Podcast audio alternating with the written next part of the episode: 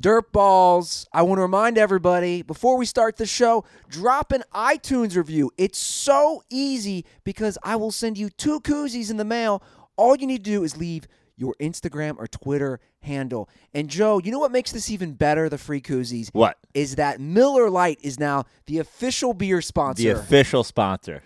You get two koozies, drop two Miller Lites in those koozies, and then pour them into six different glasses and drink that Miller Lite responsibly. Miller Lite, the the original light beer. That's right, Joe Prano. So leave an iTunes review, and I'll send you koozies, and you can keep those Miller Lites fresh and cold. It's that easy. So easy. Too easy that I don't know why everybody doesn't do it. Hit that easy button, Andy. Just hit that easy button. Leave your Instagram or Twitter handle. That way I can reach you. Then I'll get your address. Boom. Done. Okay. Let's recap Super Bowl 54.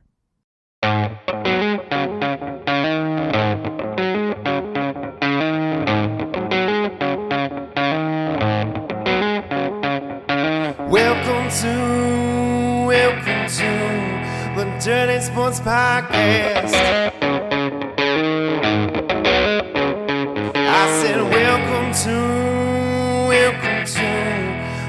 Dirty Sports Podcast with Andy Ruther and Joe Prano. Welcome to, welcome to the Dirty Sports Podcast. Welcome to the Dirty Sports Podcast. I am your host, Andy Ruther, coming to you live from the Smut Studio in Venice Beach, California, with my co host, Joey No Chill Prano. Hello, Andy. Super Bowl Monday. That's right, Joe. How you feeling? I feel okay. Feel I feel decent. Uh, rough night's sleep, but uh, otherwise a, a generally productive and enjoyable weekend. I went to Dano's for, for the Super Bowl last night. That was uh that was an interesting event. He set he set us up in his garage. Dano Carter, who Yeah. you know runs Ponchos down in Manhattan Beach. He, he, he lives with his girlfriend now in Manhattan Beach. They have a great spot. Uh, they they set up a Super Bowl party in their garage, Okay. which was fun. At you know open air out to the street. A little chilly, a little breezy last night down by the beach. They're only a couple blocks off the beach, um, but all in all, a good uh, a good time. One thing I've noticed about Super Bowl parties, and this is sort of uh, you you guys didn't deal with this, I'm sure, because it was just the two of you over here. Yeah. Everybody raises their level. When you get too many people in a room, the volume goes up, and I just hate that. It's like Yeah. you can you can have a conversation with just a person next Yeah. to you. Like everybody's always screaming. So Yeah. much yelling going on. I feel like I'm just turning into old man. Everybody be quiet. Well, that's what I wanted. I actually really had an enjoyable Super Bowl experience. It was just me and my buddy, Your son. my son. I've also called my dog. I've, I've called him a lot of things. I feel like he's your stepson. I feel like you're you're like a youngish stepdad.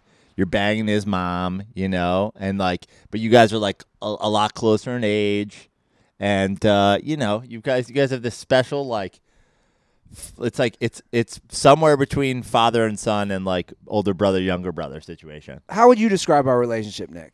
The other day, I, I, I said, you know, I never grew up with an older brother, and I referred to you as my brother. And then we come back here, and then you kick me off your bed and call me your dog.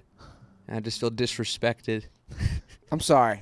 well, well, well, at this point, Joe has recommended that we have a 24 hour camera, multiple cameras. Well, you know, you guys are trying. I know there's a lot of like content creation going on. This is a content farm over here, and it's a lot of like, it's a lot of like, well, what if like going to Costco is a thing? What if like barbecuing's a thing? And I, every time I talk to either one of you guys, the stories of just the day to day of you guys hanging out in this apartment together, way more interesting than fucking shopping at Costco. I'm like, I need a couple of GoPros in the corner of this room. This is the true big brother because you're basically his big brother. yeah. I just need 24 seven, and then you know at the end of every day, w- when when you go to bed at you know 11 p.m. from 11 p.m. to 4 a.m. when he goes to bed, he can cut it all into the daily the daily Big Brother show. You know, the two of you guys, you know, working out your masturbation schedules and you know who's sleeping where and the dietary issues. I mean, So this is like Truman Show. yeah, exactly. We have caught each other Have we both caught each other naked now? Yes, um, I walked into the bathroom when you were pooping at two o'clock in the morning on a Friday night. Was it? I don't know. It was it was a, it was a middle of the night. I had to get up and you know take a dump. See, you know, I know you've talked a lot about like you're not sure how long you're going to Savage Town. Like, there's been a lot of talk of you moving, you know, to the marina, wherever. And you know, Nick's sort of here on a temporary basis, sleeping in my place, sleeping on your couch. I think this move, whatever whatever your next move is. It, you have to be planning for Nick to live with you. Like, Oh. like, like I almost think like a one one plus bedroom, like one of those one bedrooms with an office, and put him in like the dog room. You know, like I need this. I need this relationship to continue. Well, you've been hinting at these these lofts a little bit, you know, because for the extra headspace and room, right? Yeah. Are you hearing that? Is that is that just me? Hearing what? Close that window. The wind. It's picking up all the wind. This is wild. Windy day out here it's in very Venice, windy. California. It's, it's it's picking it all up. It's, it's blowing directly into the thing. You can leave it partially open if you need. we'll edit this out of the podcast. Thanks, Nick. I, I like it. I'm, I'm I'm not against it. If you guys haven't seen, we're doing a weekly. Andy goes to Costco, and Nick is great at editing it. And the first video was me Super Bowl shopping, and uh, what's gonna happen this week? Who knows? How how did your Super Bowl shopping like? How did that play out? Like when you got back here for Super Bowl, you guys had Super Bowl yesterday. What did you eat? What did you drink? What was uh what was? I mean, I know what you drank. I'm assuming the official sponsor of the Dirty Sports Podcast. yeah, Miller Lite, of course, and we had some DiGiorno pizza. Nice. Really simple. Uh, smoked a joint. Shout out to Matthew Villa Villa Jeez. Villa Lobos. Villa Lobos. Villa Lobos. Dirtball House of the Wolf. Dirt so so Dirtball Matthew House of the Wolf. so Dirtball uh Matthew Villa, say it again. Villa Lobos. Villa Lobos. He dropped us off an 18 pack of Miller Lite and uh, a couple of Venice Kush joints. yeah, some some medical, you know, some medical uh, cannabis for all of your medical needs. So I like I told Nick I didn't want to deal with anybody. People were trying to come over. I'll be honest. I kind of basically Who said, was trying to come over that you shot down? Well, and just people were like, "What are you doing?" And I told like the mayor, like, "Dude, I don't want to deal with anybody." It- It's it's funny when people don't understand when I don't want to deal with people. I I, I I'm gonna start just being honest with people. I kind of was yesterday. Like, I don't want anybody coming over here. I don't want to go to someone's place. Yeah. And uh, I really enjoyed watching the game. I enjoyed watching the commercials, watching the halftime show. I mean, it was just a quiet night or quiet day. Yeah, it was it was different than your typical go to a party, you know, it- and, and that's kind of something to adjust to. But it was nice. This is my first time watching the Super Bowl on cable in four years now, without a delay or anything. So you're just up to date on Twitter. You you usually watch what streaming some sort. well, I haven't had cable. I've been in college for the past four Right. years. So yeah, you, you just stream off of like Reddit or something like that. when Hope you're you in don't college, get a when you're in college, don't they just have like, don't they just have like basic like plug into the wall in your dorm room? Basic. no, Really? no, Wow.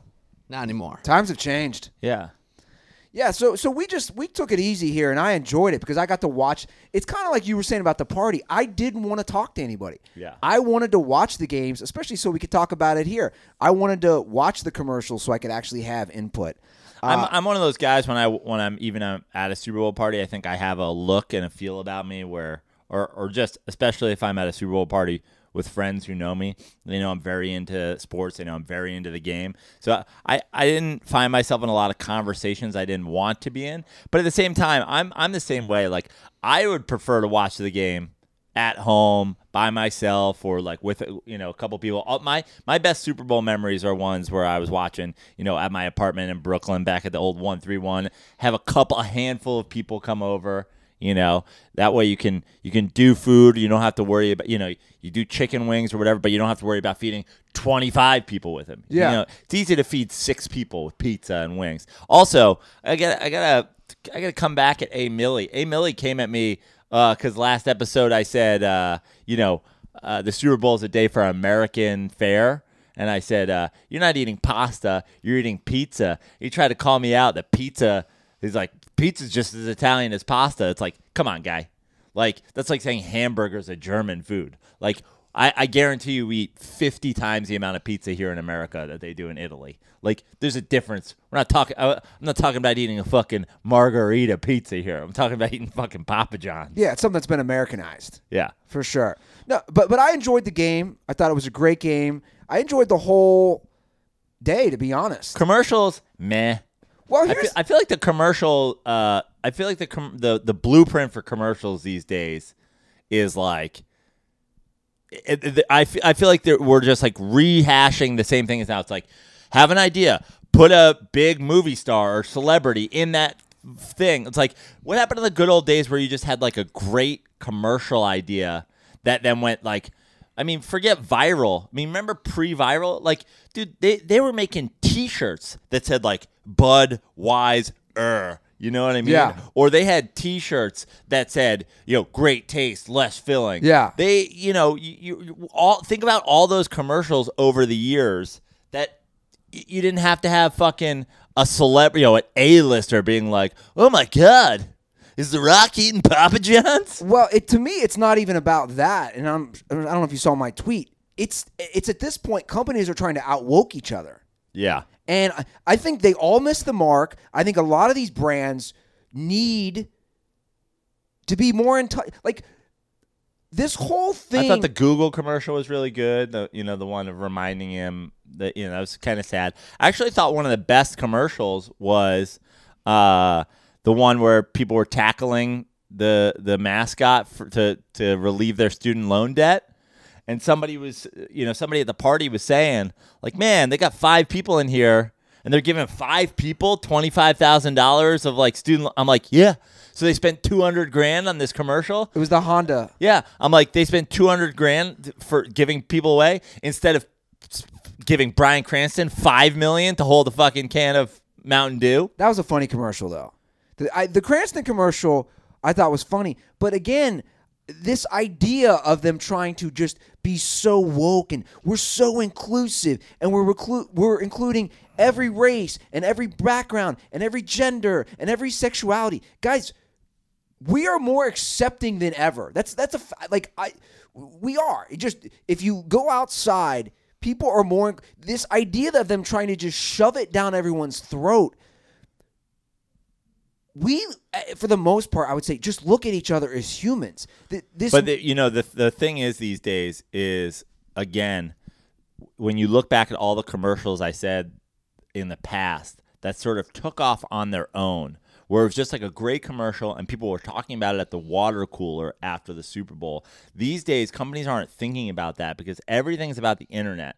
So when you have they're they're all trying to go with the woke thing so that but that's you- not the, that- that's so not that- america that's but but my point is so that the Twitter crowd all jumps in and and honestly, I think for a lot of brands, they don't give a shit if it's positive or negative. They just want people tweeting about it. One way or the other, they want people tweeting about it. They want Yeah. they want they want to start some social media discussion when honestly, the again, I think they need to step back and have a macro view of the Super Bowl is watched by everybody kids, adults, like every race, millions of countries, the whole thing. every political sphere Every political sphere. You should try to just be tar- like if you're going to do a Super Bowl ad, target everyone don't worry about social media. Be funny. Again, worry about like think about the water cooler. Think about like the con- this conversation.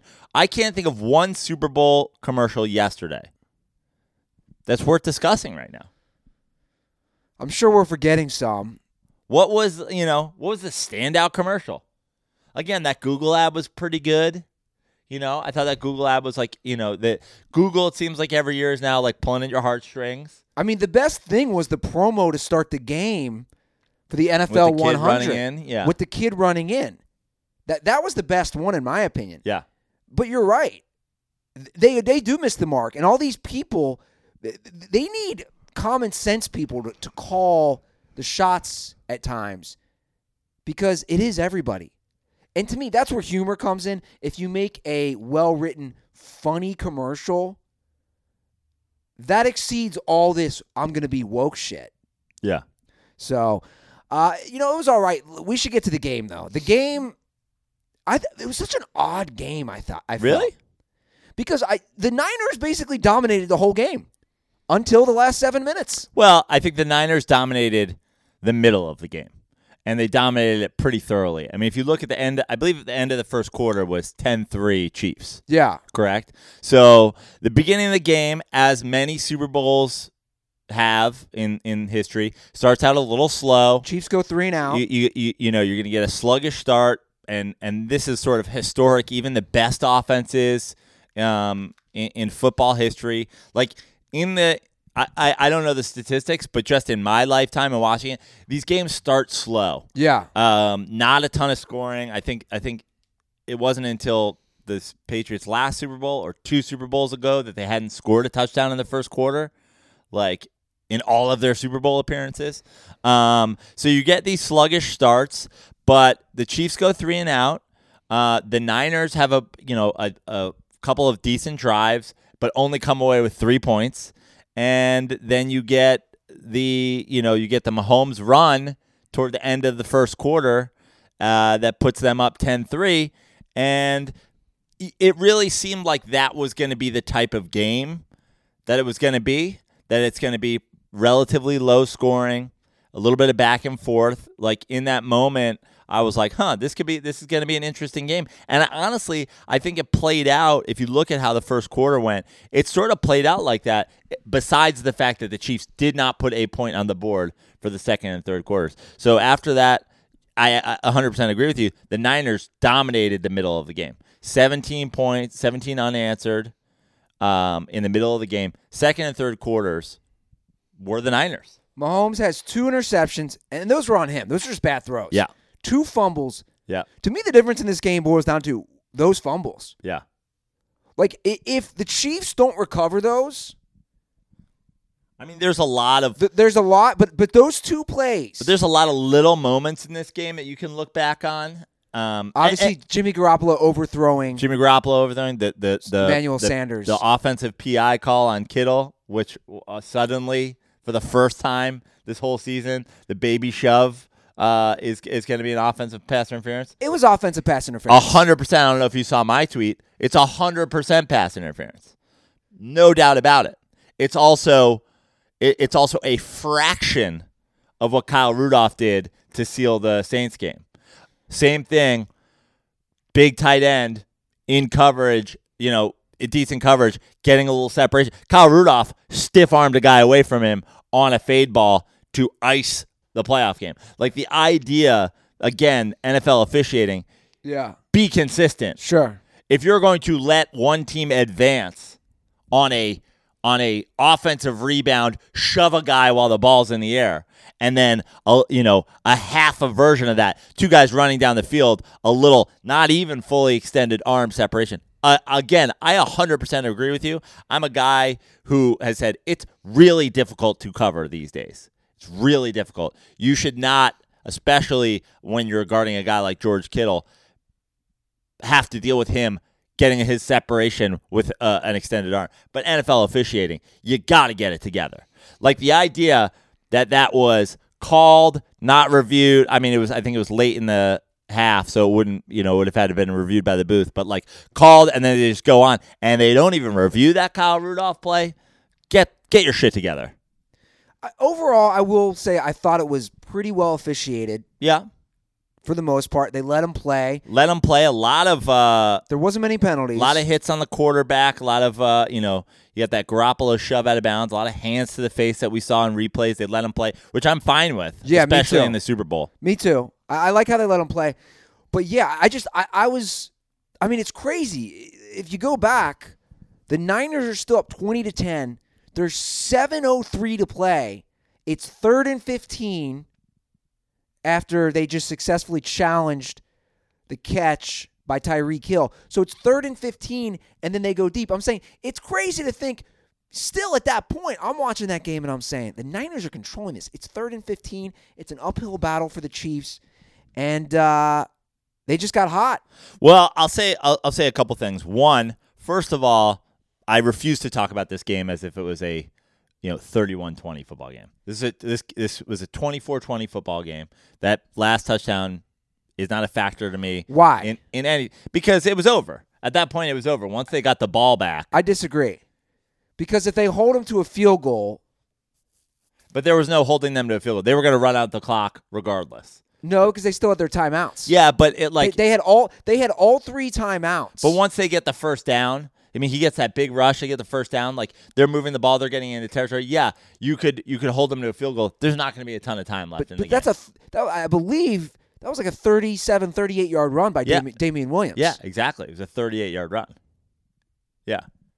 So I don't know. to me, eh, I think you're you're already 38 yards. You're already in. You know, you're already inside their territory. You're, you know, that with that run, you get a first down. Like again, he goes if he gets tackled and he's in. Like it's going to be a tough. It's going to be a tough go for the Niners because they're going to have to use their timeouts to stop them. Yeah. So you're getting the ball back with not a ton of time left and no timeouts. You have to use the timeouts to stop the clock. So to me, again, it's not even a matter of the fact that whether or not they would have had a chance. It's just 31 20 doesn't tell the story of this game. It was a one score game. It was it was absolutely and we've seen this so many times in the Super Bowl. I mean Jimmy Garoppolo got the ball down four. Like that's that's the story of the game. The the the fact that it's an 11 point game when all said and done is kind of neither here nor there. They got the ball with a chance to drive down and win the game. But let me say this about cuz you said, you know, then they got hot. First of all, congratulations to Andy Reid, great coach, uh, long time coming. You know, finally has a quarterback who's not Alex Smith or Donovan McNabb, like, you know, and and has made two championship game appearances in two years with Mahomes. Gets to a Super Bowl the second year, wins a Super Bowl the second year. Still a bit suspect, if you ask me. They didn't throw the ball deep the entire game. You and and people are going, well, he didn't he didn't have time to throw deep, which I just flat out do not agree with. You can move the pocket. But- you've got you've got a track team as your wide receivers. We're not talking about, you know, not being able to get guys downfield. Tyreek Hill can get downfield in three seconds. I mean, like how how like realistically in three seconds, this guy can run forty yards. Yeah, right? but, yeah, but they showed a stat, man. I actually agree. He didn't have time. They showed a stat at one point. I even pointed out while we were watching the game. And this was like end of third quarter. At that point, he'd have been sacked, pressured, or hurried on it was about one out of every two and a half passes. yeah, They were getting to him. they absolutely were. How, how many times? How many times did Nick Bosa have Mahomes in the clutch, like in his clutch, but he didn't bring him down because Mahomes is so elusive? You know what I'm saying? Like they were but, putting but here's all I'm pressure. gonna here's all I'm gonna say I, is I, am not going to be critical of Andy Here- Reid. Here's all I'm going to say. They in the fourth quarter attempted to go downfield.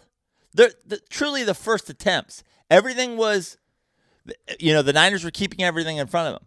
They finally start just trying to do it, and it works. They get Tyreek Hill open on a long one, and and and honestly, the game the games that's when the game started to roll. Like I understand that he was pressured, but you have to find a way to move the pocket. You have to find the way to do what you do, and they did in the fourth quarter. But honestly, I just thought, why are they not trying to do this? Why are they not trying to do it? Why are they not putting Tyreek Hill? You know, why are they not putting three guys over on one side, Tyreek Hill over on the other, and just fucking throwing the ball in the air? I mean, Hill uh, still finished with over 100 yards. Yeah, because he had a couple big ones late.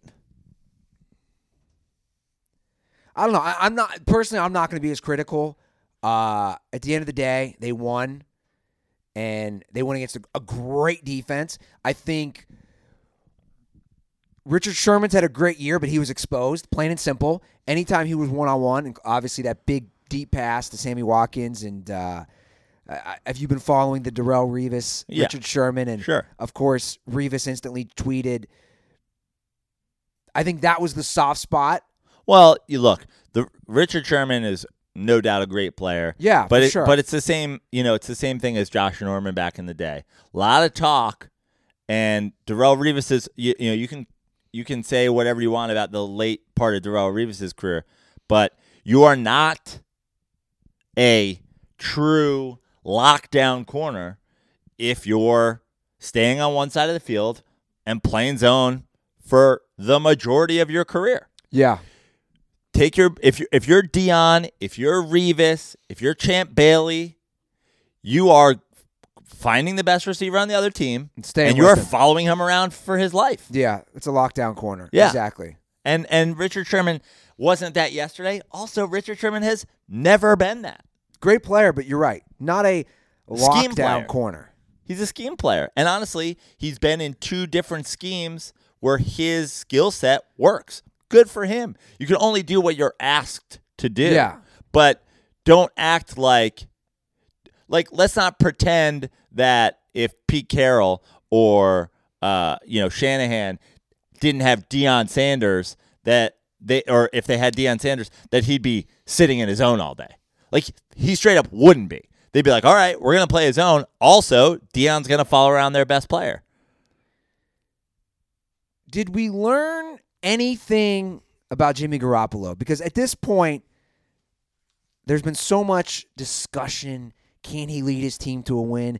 Can he drive down the field? Like you said, they got to the 49 of Kansas City, first and 10. He's got that ball to Emmanuel Sanders that he just overthrows him. And I thought I thought Troy Aikman made a great point, saying even if he underthrows him, it mm-hmm. gives the receiver a chance to come back to the ball for a pass interference, which I thought was a very great point that he made in the broadcast. So, Look, I by the way, I don't want to be overly critical of, of Garoppolo, but did we learn I- anything I, we didn't? I, I, I'll be overcritical of Garoppolo. I'll be overcritical of Shanahan. okay, go ahead. Uh, because together, and again, this is what I said about Matt Ryan and Shanahan together in the in the Falcons Super Bowl. Um, is I, I put it more on Shanahan than I do on Garoppolo. But again, Garoppolo, you know, everybody loves to do the game manager, the carried by your defense, the all these things for for guys who are not quote unquote elite quarterbacks in the Super Bowl. But look at Mahomes' stat line in this game versus Garoppolo's for a lot of the game. They weren't, no one was really outplaying one another. The bottom line is when push comes to shove, Mahomes with two interceptions and two fumbles and the game, you know, like you said, looking human for the first time. No, if you're the if you're a Kansas City Chiefs fan, I don't give a fuck if he looks like a, a less than human. When the game is on the line, he made some fucking plays. Sure. And and that's the difference between, you know, winning a Super Bowl and not winning a Super Bowl is Jimmy Garoppolo had him wide open yeah. and missed him. Yeah. And like you said, Troy Aikman, a lot of people go, a lot of people like to look at other quarterbacks in Super Bowl history and say like that even that wasn't even a good throw. You know what I mean? Uh, and and you look at it, it's like you ha- first things first, put it somewhere where he can make a play Sure. come back, pass interference, jump ball, whatever. Like trust your receivers to make a play, regardless of who they are. You know, like I, you know, I, I, I know everybody fucking wants to skewer me for always being an Eli Manning, but like he threw a jump ball to David Tyree in, uh, against Rodney Harrison. That was the ball. Rodney Harrison, fucking ten-time Pro Bowl or whatever the fuck he is, and David. You have to trust your teammates to make a play. He missed him by six yards, eight yards. Then he takes the sack on fourth down. It Garoppolo, the whole year, I said it. Is he going to be like this? Is the this is the situation that everybody brought up? Down four in a Super Bowl with a minute and change left. Can he drive him down to make? Can he drive him down to win the game? He did it in that Minute and change, dude. He had a good. no, I'm saying, but that Oh. that that's the situation. Yeah. That's the situation that you dial up, right? When you have, you know, you're basically under the two minute drill. You're you're in a two minute drill situation. You have the ball. You need a touchdown. Can the guy do it? That's what you. That's what you have to look at your quarterback and say. That's the difference. That's like kind of step one of can a guy win a Super Bowl? If he's in that situation, can he make that? Like you said, he had more time than that. And he did it in that Saints game during the regular season, and he had these drives during the regular season, but he had this game. He they had the opportunity, and he didn't get it done. But you've also got to put it on Shanahan, man. They like Do you know the stat? I'm sure you've seen it. uh, in terms of out being outscored in Super Bowl fourth quarters and overtimes, that whole thing. Since the Patriots Super Bowl, his teams have been outscored in the second half, forty-two to nothing. Mm-hmm. So, he- so, so, so he hasn't. What? What is it? I'm sorry, fifty-two. Yeah, and I think it's forty six nothing in fourth quarters and overtimes. So he hasn't scored a point. Obviously, you can't put that all on him because most of that's the defense. But he hasn't scored a point offensively. But again, you can put it on him, and you and and I think it's I think it's like unfair to criticize the defense in this situation and and in the in the other this the 49ers defense played fucking great. The 49ers I defense agree. kept the Kansas City Chiefs in check. You're going into the fourth quarter 2010. Look at time of possession in the fourth quarter. The Chiefs had the ball for almost 12 minutes, and the Niners had the ball for three. How long can you expect your defensive line in the Super Bowl to consistently get after an elusive quarterback with uh, going against a high-powered offense that has had a great scheme for multiple years. How long can you expect your defense to do it? Also, the thing about Shanahan is just like why does he seem to outcoach himself? The his the early part of the game and the middle part of the game, his offense looks totally different. I said when we did our Super Bowl preview show that I loved Deebo Samuel as a potential Super Bowl MVP candidate. he's playing great. Open the game. There was a point late in the third quarter where he's within three yards of leading their team in rushing and leading their team in receiving. They're running these screens to him. They're running these reverses to him. They're finding Deebo Samuel was nowhere to be found late in the game. They're running at the edge. That's the way they're attacking. The same way they attacked the uh, the Packers. They're running at the edge and then they abandon it. And you're going with this strategy. We're going to run the ball, you know, 60 times or whatever it is against the Packers, and Jimmy Garoppolo is going to throw the ball seven times. And then in the fourth quarter of the Super Bowl, you turn it over to Jimmy Garoppolo is going to throw the ball 11 times in the fourth quarter, and you're going to run it four or whatever it is. It just seems like you're out coaching yourself. Why didn't they just keep doing what was working? Where was the Deebo Samuel reverse? Where was the jet sweep? Where was the running at the edge? Where was the screen passes? All of a sudden, we're going Jimmy Garoppolo play action for the win. Yeah. No, I agree. I, I even said that. I, I said they're passing too much. Stick to the run. Stick to what got you here. Stick to the run simply because, again, if you, if what's controlling this game is the fact that Patrick Mahomes can't get comfortable in the pocket, stick to the run to give your defensive line some fucking time on the sideline to get some air, get some water, get back in there and get Yeah. after it.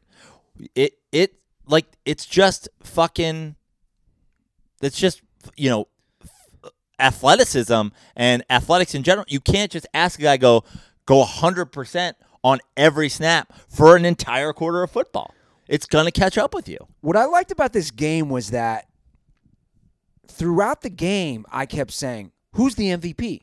And I like that because Mahomes has obviously two interceptions, two fumbles. Yep. He gets them back.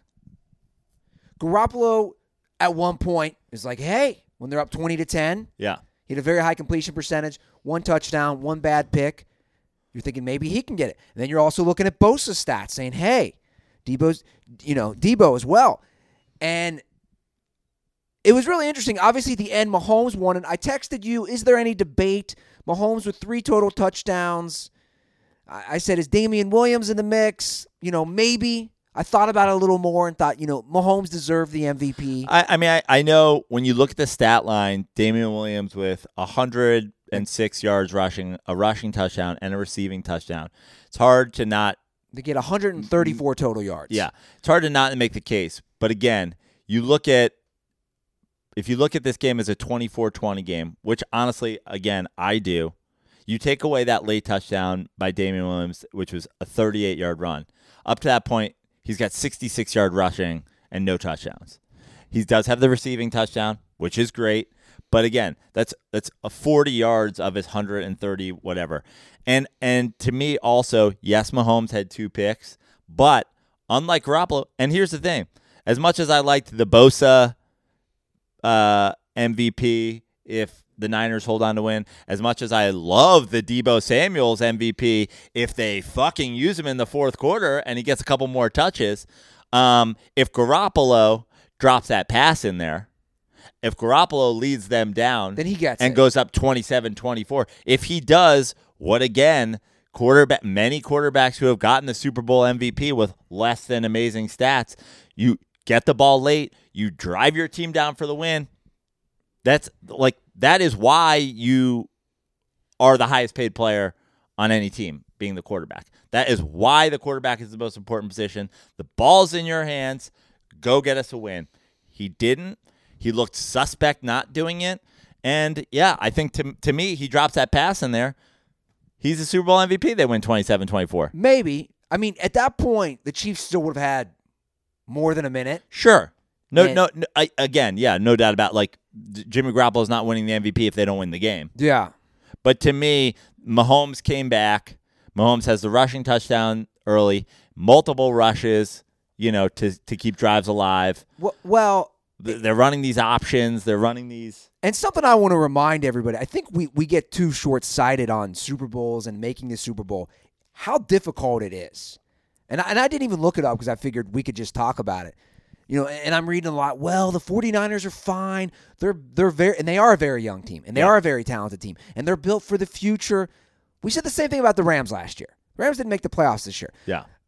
My point is this, and it, it doesn't just hold up for the 49ers, it also holds up for the Chiefs. Obviously, the Chiefs, pretty fun team. Back to back conference championships, one Super Bowl. But we've seen it, Joe, and I want to remind everybody to make back to back Super Bowls, even in the last 20 years, who's made just back to back Super Bowl appearances? The Seahawks and the Patriots? Who else? Yeah. I I I have no idea, but I don't think, off the top of my head, I have no, like, did the Broncos? No. No. I have no idea. That's what I'm saying. I Yeah. don't I think no, it is, it's extreme, like, It- absolutely. Getting to the Super Bowl. is so, So difficult. And, and I want to remind everybody, and that's what's so great for Patrick Mahomes. Whatever happens with his career, he's going to be amazing, or at least he should be the best quarterback in the league for years to come. But you never know with injury, and, and, that's my and point. again, the contract. exactly. And the contract. And that's my point with just getting and winning a Super Bowl. We, I I always want to bring it back to that. We look at these quarterbacks. We look at Drew Brees. We look at Aaron Rodgers. You know, they got one Super Bowl. We look at Dan Marino, who made the Super Bowl his second year, never even sniffed a Super Bowl again. Don't forget that. So everybody who's like, well, the 49ers are built or even the Chiefs are built, it's so damn hard. Basically, in the last 20 plus years, unless you're the New England Patriots, nothing is guaranteed. Uh, absolutely, and that and uh, I said that when we were talking about Garoppolo and Brady uh, a couple weeks ago. I think maybe it was with Tug when you were out of town, but uh, you know, you look at it; it's so difficult. Like the idea of getting back next year, forget it. Like, like you said, statistically, it doesn't happen. But just again, like you said with Brees. Look at how look at over the course of Drew Brees' career, how great Drew Brees has been, how many great Saints teams have. He's got a Super Bowl appearance. One, A Super Bowl appearance. for how great Drew Brees Now, has been. Mahomes, you know, obviously it, it's it's tough to think if Andy Reid sticks around and uh, you know they they have a lot of talent that's in place that the Chiefs aren't primed to be in a few Super Bowls in the next you know half a dozen years. But again, the contract situation is very important. And we all know Patrick Mahomes is going to get a ton of money. As I said a, a couple weeks ago, Patrick Mahomes is the only person in the league at this point that is actually deserving of the money that a lot of these quarterbacks are getting. I think he becomes the highest paid quarterback. But here's what I would do if I was the Chiefs. I'd make him the highest paid quarterback, but I'd make him the highest paid quarterback for a long, not the highest paid quarterback for a long time, but I'd make him the highest paid quarterback, and I'd make his contract a long time. Get your get your four hundred million dollar ten year deal going. Because here's the thing: three years from now, four years from now, forty million will be a deal for quarterbacks. The numbers just keep going up. I would lock Patrick Mahomes in for as long as possible at just a little bit more expensive than whatever they're paying Jared Goff Well, or whoever. You know what I'm saying? this next season, 2020 season, is the last. I'm just looked it up. That's the last year of his rookie deal. Right. He will be signed before that. They will extend him before that. I would assume they would sign him before Yeah. that if they're smart. in a way, you know, I think that the Chiefs, like I said, primed to be in Super Bowls or be a Super Bowl contender for a long time. It's almost like, like you know, you you got to be happy that you won a Super Bowl. You haven't been to the Super Bowl in 50 years. You haven't won a Super Bowl how long, however long. Is that, that's their first Super Bowl, correct? They lost the other Super Bowl, or did they win? I don't know. I think they won one. Okay. Uh, the you almost are like, it's, if only we could have extended him before he won the Super Bowl. Yeah, yeah, yeah. You know what I mean? It's almost like it, like some small part of you. it's like hedging If, your if bet. you're a Kansas City Chiefs fan, it's like, well, if we had lost this and he throws two picks, maybe we get a deal and we actually end up getting more Super Bowls in the long run. But like, you got to take your Super Bowls. You got to Yeah. take your unless again, unless you're the Patriots, you got to take your Super Bowls and just be happy with your Super Bowl. I know guys can change, but I think Patrick Mahomes has got a really good head on his shoulders. Whoever he surrounded himself by, uh, they're giving him good advice. I think it helps that his dad was was a professional Absolutely, athlete. Absolutely. Troy Aikman's mentioned that in multiple broadcasts of just you know the way he handles himself on the field. It, it, he he'll always say, "I don't know if it's because his dad was a professional athlete, but he has a way of just n- like nothing seems to get him too high or too low." He is one of the most humble players out there, which Yeah. is amazing for his talent. You watch the interviews, and I watched a lot of them last night. Every single thing, Patrick Mahomes thanking his teammate, thanking Coach Reid. He just continues to basically not accept it all on himself. And um, if you're a Chiefs fan, you got to be feeling really good, like we're saying. It's not easy to always get back, but the potential, especially with the Patriots dynasty basically ending Yeah, or whatever you want to call it, reloading, whatever they're doing. I mean, come on. and There, and there- there's Patrick Mahomes, and then there's everyone else. and I gotta say, Patrick Mahomes, like other elite quarterbacks in in the last you know decade or so, um, it's great that Tyreek Hill is a speedster. Uh, it's great that Travis Kelce is a you know one of the top tight ends in the league. But like, what was Sammy Watkins? You know, who Mecole Hardman? Like, he's the kind of guy who's like, I'm fine with going like later. Will he's going to turn receivers into guys who can produce? yeah, He has that ability. Sure. So, you know, if if I'm the Chiefs, I'm worried a lot less about their their backfield, their receiver situation. I'm worried more about an offensive line that can protect Mahomes because the last thing you want is him getting hurt, and a defense that can be decent. yeah. That's what you're, you know, that's what you're looking for. And the rest is going to work itself out. He's going to have Patrick Mahomes with Andy Reid, especially. They'll have a productive offense. Yeah. They'll be a they'll be a top five offense in the league. And to me, that's also the difference between this year and last year. It's that defense. That defense yesterday was bending, bending, but when it came down to it at the end, they stepped it up when they had to. Yeah. They got the sack. They didn't give up any points in the second half.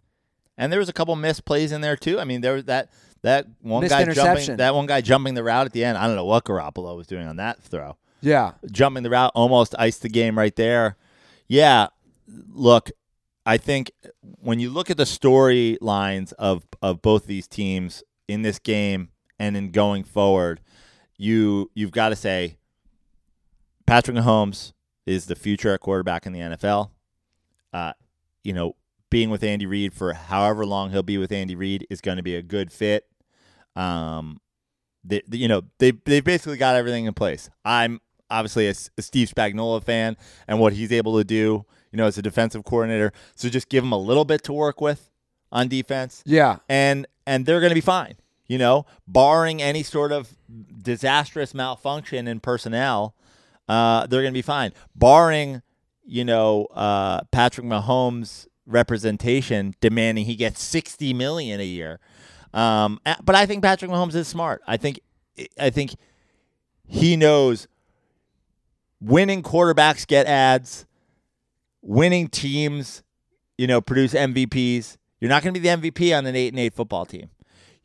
If you want to continue to up up your status as a single player, you need the whole thing around you. I'm I'm hoping he's smart enough to go. I don't need to fucking double what Kirk Cousins is getting or Yeah. double what Jared Goff. Pay me a little bit more, make me the highest paid quarterback in the league. And and if the Chiefs are smart, they'll do it for a long time. So as that number goes up, he stays in place. Um, and then you flip to the Niners side. I think the Niners are set up nicely. I think they're able to run the ball. Tough division though for the Niners. Tough division, but they're able to run the ball because they have a fantastic offensive line. They Yeah. rebuilt it really fast. I mean, look at the turnaround. Look how fast the turnaround Did you is. see the stat? I saw an amazing stat yesterday that they showed about general manager John Lynch.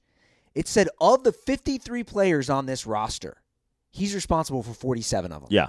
So he took that team, basically threw it in the trash can, and just got all new players. Yeah. Which is phenomenal Absolutely. for that quick of a turnaround. Yeah, fantastic. They're set up for a long time.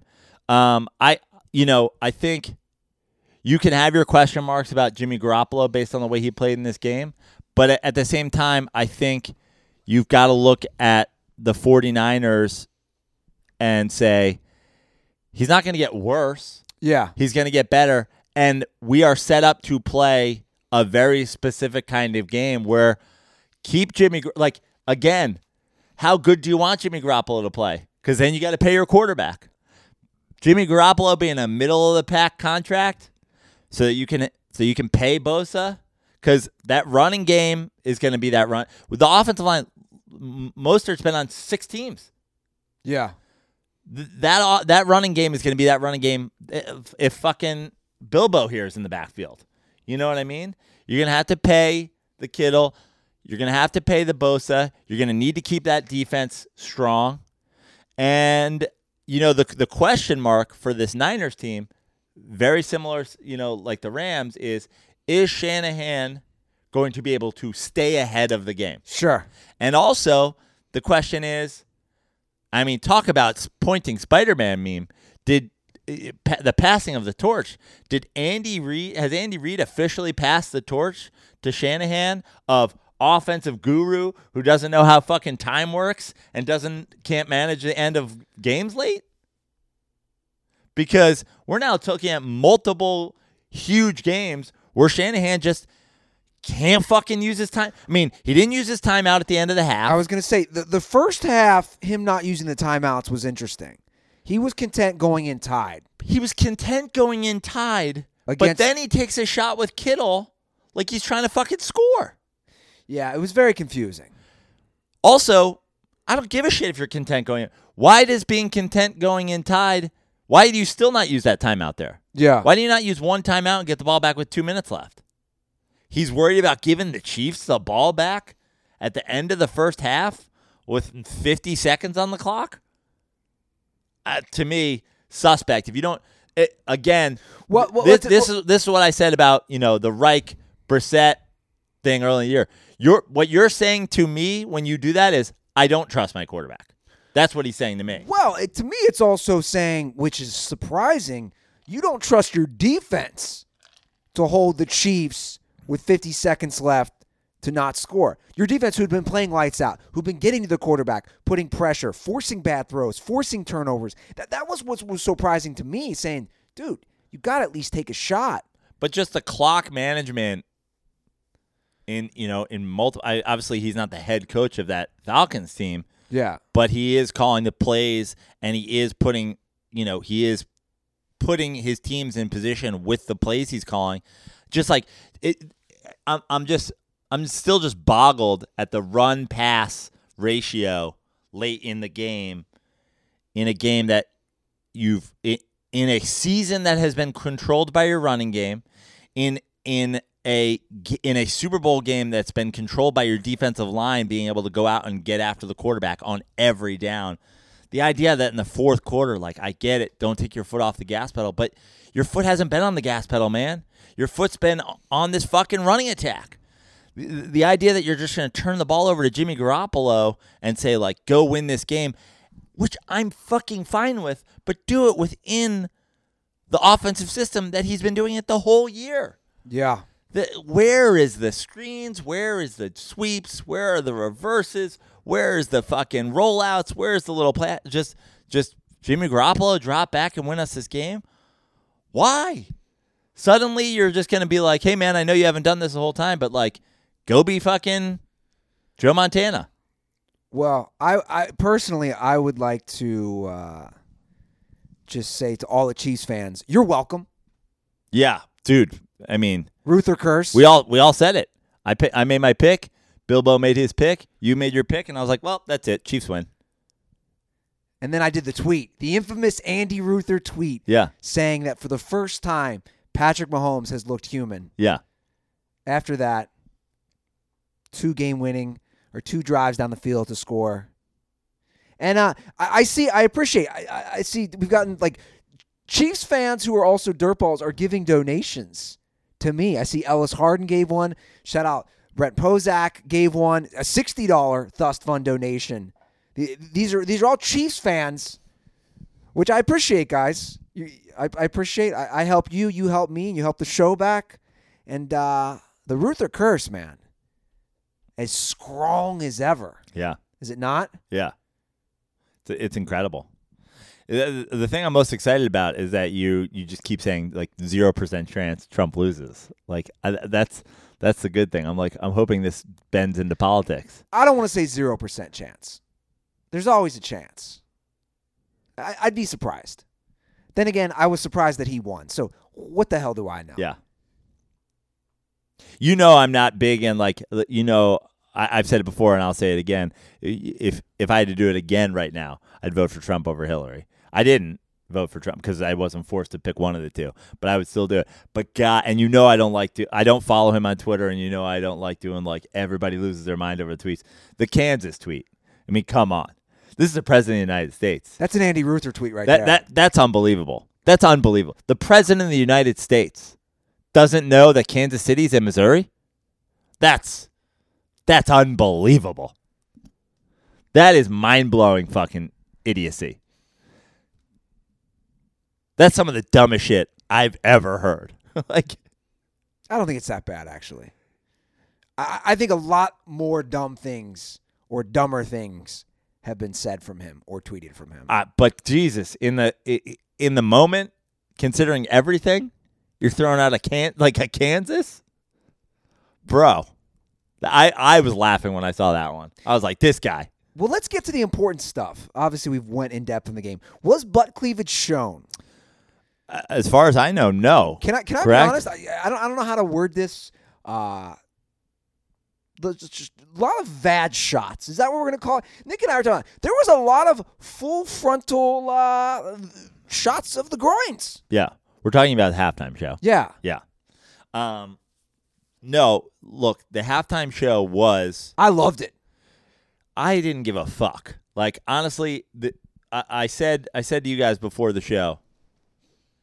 First of all, what did anybody expect from Shakira Jennifer Lopez? Like this is exactly. I mean, there was a prop bet whether or not she was going to show butt cleavage. I mean, we're talking about two Latin women who dance and shake Who- their butts. They're literally known for their asses. Yes. More than like this is like having the Kardashians on a halftime show and being like they showed their ass. Yeah. Like this is what this is the only reason either have careers.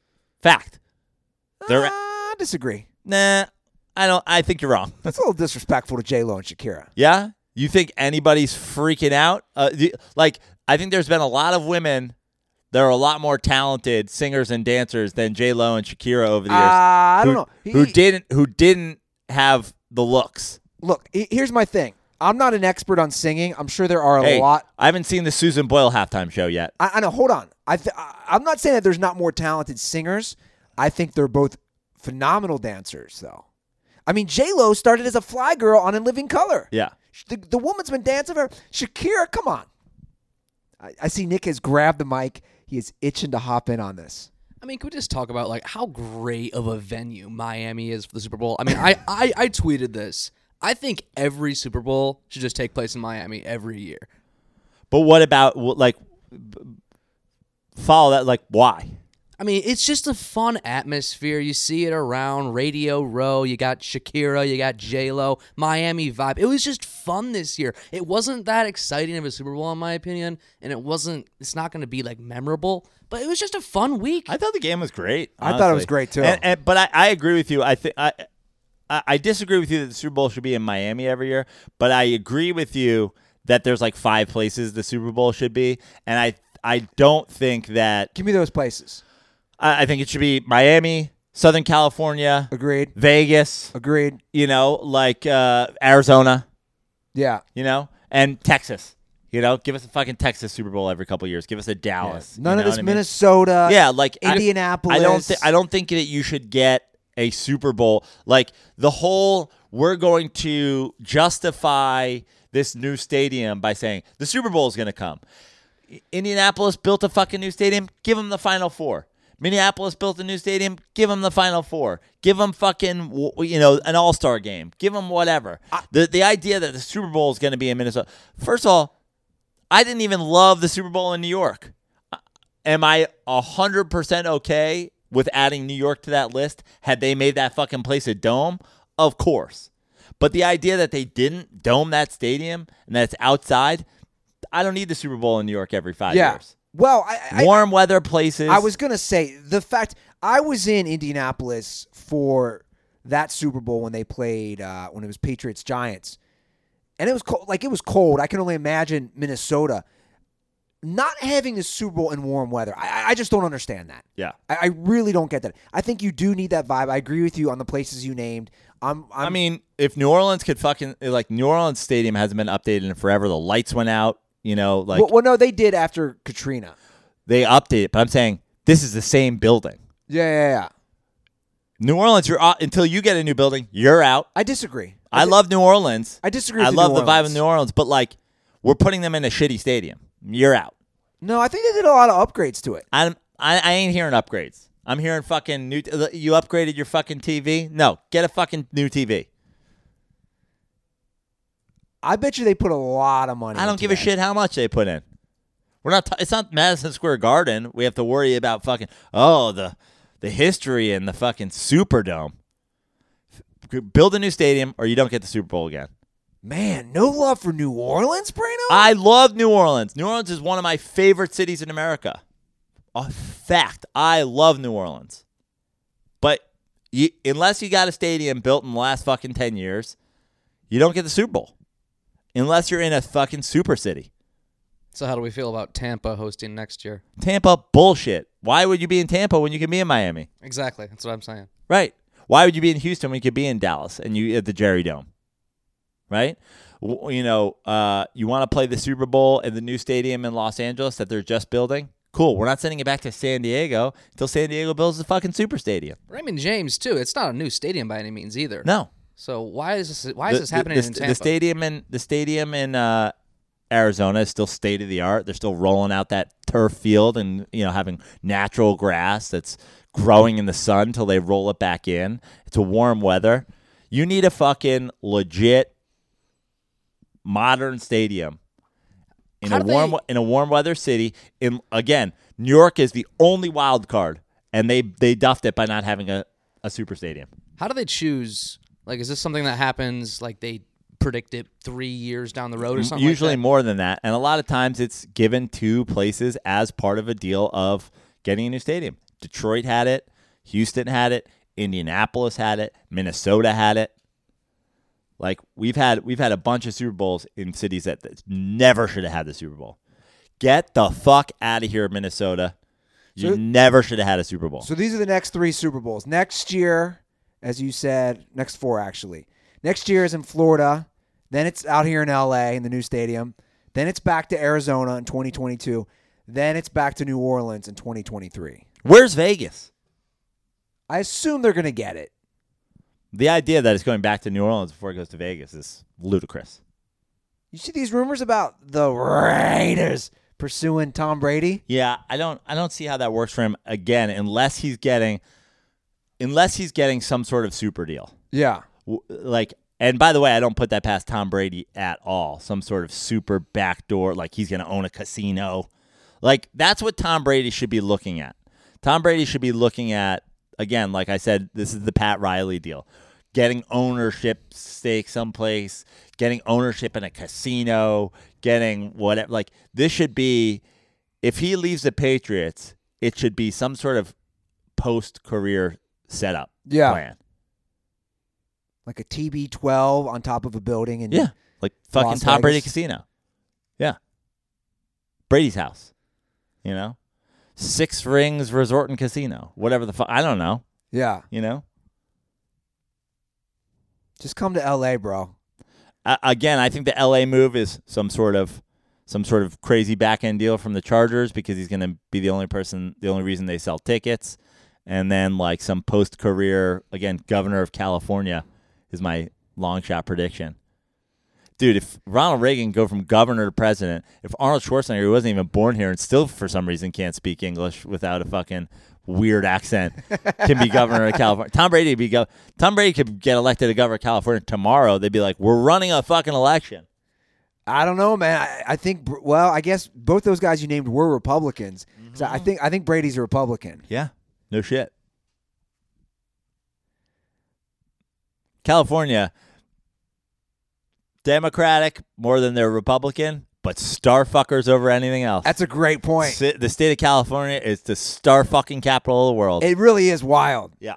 Like if you want to be a Republican in California, make sure you're a celebrity Yeah. and they'll vote you in. Yeah. I got to ask you something off topic. How are you? Uh, I know you, you have knee issues, and obviously the whole thing is not easy to get around. Have you been able to, to, to trim the hedges, manscape a little? Dude, trim the hedges. I've I, I've got everything from the waist down trimmed. My fucking I've got a lady leg over here. Yeah. The the the, the doctor said he had to shave my leg. This is this is true, Andy. Doctor said we're gonna have to shave your leg for surgery, and I said I have my uh, medicine kit here with me. Can you use my manscaping my my hedge trimmer? Amazing. Yeah, Yeah. guys. I'm glad you do that, guys. Because support for today's Dirty Sports comes from Manscaped, who is the best in below, who is the best in men's below the belt. Let's try this ad read again. Support for today's Dirty Sports comes from Manscaped, who is the best in men's below the belt grooming. Manscaped offers precision engineered tools for your family jewels. Guys, it's 2020. Don't be a savage don't have a wild, unkept forest down there. And he just went to use the bathroom. But I did have a confession from Bilbo, Yeah. Nick D'Alessandro. Yep. Said uh, he's got he's got some thickets. Wow. And I said, dude, I got you know what I got for him? You know what I'm gonna give him? The Manscaped Lawnmower 3.0. Wow. There's a 3.0. There's a 3.0 which just came out. This thing is even better than the 2.0. It's got 90 minutes of runtime on one charge. wow. Ra- That's what I need. a rapid charging dock, and get this a diamond textured no slip grip. This thing is way better than their 2.0. The 2.0 was great.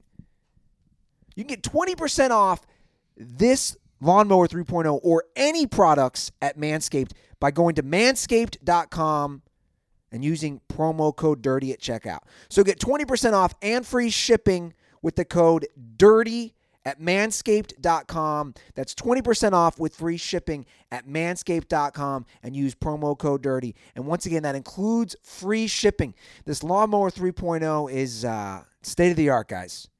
Seriously, handle your business. Go to manscaped.com, drop promo code dirty, get 20% off, and uh, thank us later because you're going to look and feel so much better when you're groomed down below. Um, we were talking uh, about the halftime show, and uh, I want I want to go further into it because Go for it. you know there's there's again I said today there's there was this pearl clutching I saw on the internet. A lot of lot of the uh, Now, I didn't know that term. Explain that term. you know somebody clutching their pearls. We, you know that's some that's a it's a term for like oh my god Like an old school term. yeah, that's a, it's a I, I I'm I'm scared. I'm offended. Um, you know, your the the term p- pearl clutching and grabbing your pearls so, so as to not be stolen by some savage on the street. Um, it you know it's a term for the the old money, old fucking old ass white people being offended by some shit. So a lot of people upset that the uh, the Super Bowl halftime show was too graphic. For, which I will say, first of all, this whole like my kids are watching. Your kids are watching Grown men beat the shit out of each grown other. men literally turn themselves into vegetables. give each other brain damage. Uh, and you're breaking that up with uh, blatant ads for alcohol. You're you're breaking that up with nonstop talk about gambling, the lines, the props, the uh, this. I mean, you you can't talk about the Super Bowl. You can't talk about the coin toss. Can't talk about the national anthem. Can't talk about this whatever without gambling being involved. So the idea that this is supposed to be some sort of family friendly game. First of all, also you didn't see butt cleavage. You didn't see what it like. If if you think your ten year old ain't seen worse than Shakira, wake up. They have the internet. Like, and then but then on the flip side, I was at a Super Bowl party and all the girls are, this is iconic. These girls are boss bitches. I'm somewhere in between going like, yeah, it's fucking J Lo and Shakira fucking lip syncing and shaking their ass and pole dancing. Like, what? The pole was a bit much. Not, by the way, not for me. Like, I'm not offended, but I'm like, we're really putting a pole in the middle of the fucking Super Bowl, like the old keep your daughter off the pole thing. Yeah. J Lo's dad's watching his daughter pole dance. Just straight up being a stripper at the Super Bowl. Well, I agree with every point you made, especially the idea of this family event. I've said it before and I'll say it again. Football is the modern day American, it's the modern day gladiator. Yeah. Going back to ancient Roman times. The, the fact that these guys are beating the shit out of each other and we're talking about it being a family event. I, I, I think people are just looking for something to complain about. It doesn't matter, right, Joe? Whether it's the Super Bowl or the restaurant they go to or a movie or something a politician says, everybody just wants to whine. Everybody wants to be on it, which is such a weird mentality of you want to be offended. We live in this I want to be offended age, which is so bizarre. And I agree. You're 100% right. And by the way, what offends you doesn't offend everybody else. And what offends me doesn't offend you. I am certain that the people who are, again, clutching their pearls over Lo being in a fucking, I don't know, cat suit or whatever the fuck she was in, or, you know, leather, whatever, is ev- everybody's so fucking, everybody's just like, it, it's so hypocritical. You know what I mean? Everybody doing whatever. You know what offended me more than anything? The 12 minute fucking commercial for the United States flag that happened pregame. I'm sitting there trying, I'm sitting, I tune into the pregame show, and now I have some sort of documentary about Johnny Cash and Betsy Ross and the American flag and veterans and fucking Kyle, whoever the fuck. And uh, like, I was like, what the fuck is this? Why am I literally watching U.S. war propaganda instead of fucking hearing about pregame shit? Well, that, offended me, and I turned it off. That shouldn't surprise you. I, I turned it off and then missed wh- what apparently was some great hundred year piece that they did after that because I was like, I can't watch this fucking, you know, military industrial complex fucking circle jerk. And that offends me. So the idea that some fucking Republican out there who's literally jacking off to some American flag thing is then offended by J Lo. And let's be honest, like th- every fucking old ass white man. The only reason they didn't have a fucking rock hard boner is probably because they fucking didn't take their, you know, dick pills. Like, enough with the. I was offended that these girls are shaking their ass. It's fake outrage. So fucking stupid. You know, again, fake outrage meets fake patriotism. They all have a circle jerk with each other. I've said it forever. That's what it is. You know, overall, I, I enjoyed the game. I enjoyed all the all the woke women that you know fucking love it. I didn't see a whole lot of J Lo's entire dance team is covered in leather. I didn't see a whole lot of vegan outrage. You know, when bad bitches are doing their thing, suddenly a lot of the fucking things you care about go out the window. Well, look, we're all hypocrites. Yeah. all of us. We're all we're all just walking hypocrites on two legs. Just own it. I own it. Like, like I'm the amount of times I'm probably hypocritical throughout my own day. There was like some look. There was some weirdness to the halftime show for me as well, but like I'm not offended by anything. Like it, it was a it. It certainly, and I think purposely was supposed to be like a sexy halftime show, right? Yeah, That was part. It's Miami, as Nick said. Two Latinas known for shaking their booties. I, I think everybody can agree that the word sexy was probably something that was talked about in the creative process of designing the halftime show, correct? yeah. Did there need to be like 10 year old girls out there also in mass? Like, did there need to be like 50 10 year old girls out there? like, Well, th- that was for all in the like pe- hoodies? that was for all the pedophiles. Yeah, like that was Like, weird like to they me, were right? they were checking off every demographic of people. Like, did, did, was anybody questioning like whether or not those ten year old girls were like, "What's with the pole? Like, why why can't you dance on stage?" It's like, well, that's what strippers do, and they're like, "Oh, okay." Like I, that was to me was like a little weird, but I don't give a shit. If the I'm sure the parents of all those little theater kids didn't give a fuck. They're probably like, "Hey, you want my ten year old on the pole? Put her up there. You're They- paying her, right?" They might have well had the halftime show sponsored by Tootsie's instead of Pepsi. And anybody who gets that reference, you're welcome. Do you get it? no, is that a strip club? Yeah. It's like the the famous strip club in Miami. I've heard lots of stories. Never been. You know who you know who used to frequent there? Aaron Hernandez, Wow. mentioned in the Netflix doc. The underground in Hermosa Beach and Tootsie's in Miami. Yeah. That's where he would go to act like he was not a homosexual. Got it. to Tootsie's. Yeah. Uh, add that to the dirty sports bucket list. That's add that to the leisure. Nick, Nick and I have we have the we have the thus list, and then w- w- what do you call it, Nick? What do you call it? Is it the leisure list? I'm all about alliterations. It's the content calendar and the leisure list. Yeah. So Tootsie's added to the leisure list. So that means we have to make a road trip to my to Miami. I'm all for We're Miami. I'm- going to Miami. I think Bo has a music festival he wants us to go to or something like that. We can hit Tootsie's on the way. okay. Sounds like a plan. Nick and I are never leaving each other's. Side. I know. I know. Uh, we I, think- do. I said you should both have body cams like your fucking highway patrol cops. We might need body cams for this whole Costco shtick now if we still are getting stopped by security 15 seconds into going to Costco. We made it. We made it through. We made, we, we made it happen. I also think you just press. I, I just think every time you go, you try. yeah, of Because like course. honestly, I don't think Costco security's like on it. Yeah, but he, he I don't think they're catching it every time. look how great the video turned out with his iPhone. Yeah. So I mean, I, I'm not too concerned. I mean, Steven Soderbergh shot a feature film on an iPhone this year. Yeah. I think you guys will be able to get Costco runs. Yeah, exactly. Uh, we do have to announce because the NFL Honors was this weekend, so they announced all their awards. Yep. So we do have to announce our 2020 Aaron Hernandez Savage of the Year award. I think it's pretty obvious.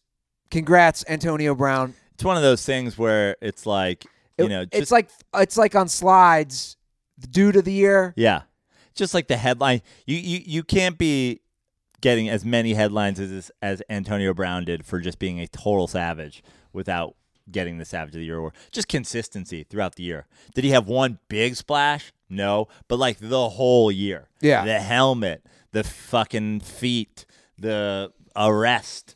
The the whole thing. I mean, yeah. It, His I thi- social media. I think it was Antonio Brown. I think we all knew.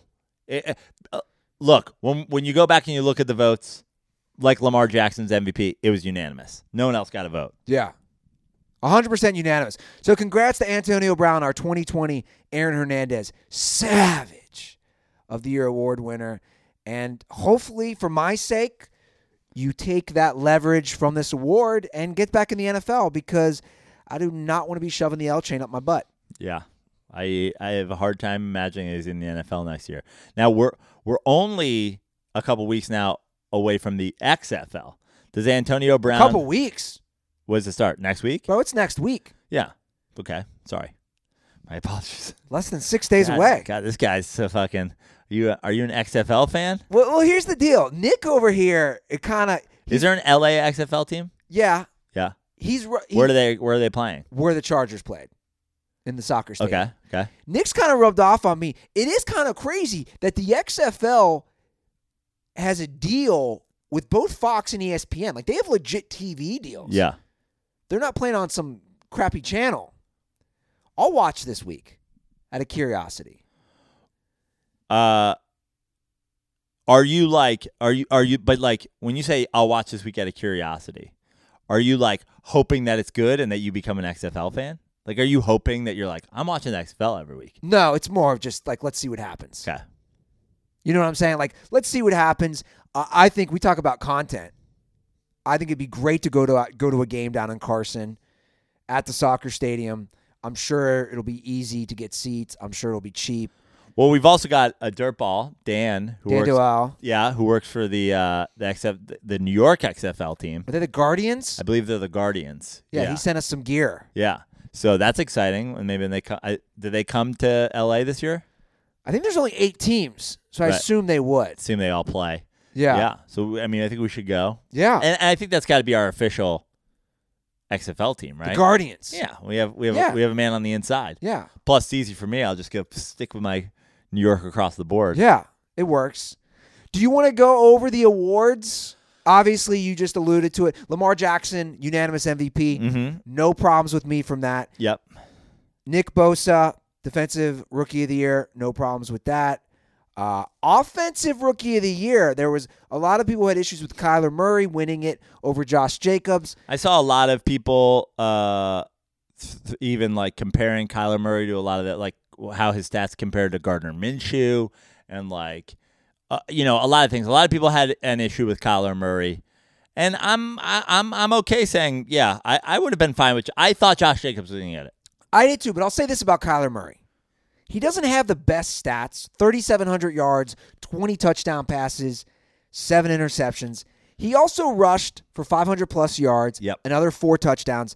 The thing about Kyler Murray is he's playing the most important position on the football field. Sure. And you'd probably agree with me, Prano. Because of Kyler Murray this year, or if you want to call it the Kyler Murray Cliff Kingsbury combo, I felt they could win any game. Like I felt they were good enough, and they were. Dude, they were in against against the Niners. Like like I, I didn't, and again, I didn't feel that they were good enough to win any game, but I felt like they were snaky enough. Like they were like they were slippery enough to the. and they had that they had that weird like, you know, I called him backdoor Murray. Like every game was going to be like kind of close. again, a great porn name, Backdoor Murray. Yeah. But but I, I I agree with you, and that's my point is that Josh Jacobs, while he had a great year, he's not changing the game as much as Kyler Murray. That's where I would give it to Kyler Murray. You know what I'm saying? Here's the other thing, you know, and we talk a lot about quarterbacks on this show, and I have said without a doubt that quarterback is the most important position, like by far, hands down. It's the single most important position in sports. At the same time, you know, when in doubt, the the MVP goes to the the Super Bowl MVP goes to the quarterback. Blah blah blah blah blah. All the things like we, every award doesn't need to go to the the QB. Okay. Like I, I would say in a sense, like, you know, Lamar Jackson is gonna get the MVP in, in a landslide and, and offensive player like every once in a while when you have an opportunity to give it to somebody who's not a quarterback, give it to him. Make make some of the guys like I, I you know, make some of the other guys on the professional football teams feel like this isn't all about the quarterback. Because honestly, Okay, and fair. I'm guilty of it as much as maybe more than anyone by saying it is all about the quarterback. But at the same time, throw a fucking running back a bone from okay. time to time. Fair enough. Fair enough. Defensive Player of the Year, Gilmore. That was also uh, a lot of people had took issue with Yeah, Stephon Gilmore. A lot of people thought JJ. I'm sorry, T.J. Watt. TJ Watt. Yep.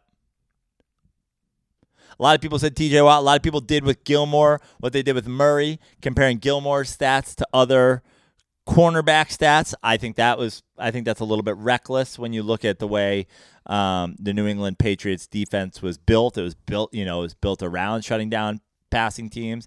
I think Gilmore was a true, you know, lockdown ish corner. Um, I think when you're judging cornerbacks on statistics is stupid. Um, do like my thing with this is I could if you if you had told me it was T.J. Watt, I'm not going to be super broken up about it. And if you told me it was Gilmore, I'm not going to be super broken up. I'm fine with it either way. Um, I'm surprised Gilmore got it, but not that surprised. Yeah. And we have new Hall of Fame uh, inductees. Yep. I like the I like all these. Yep. For the most part, I think. S- Steve Atwater, Yeah. no problem there. Isaac Bruce, long overdue. Yep. Uh, Steve Hutchinson, I don't know much about offensive line, whatever. Edgerrin James and Troy Polamalu. Edgerrin James was surprising. That right? was a surprising one. Yeah. Where where's he on the all time rushing list? Uh, I I was surprised Edgerrin James got in. I was too. I felt like he had a good four or five year, like a really good four or five year run.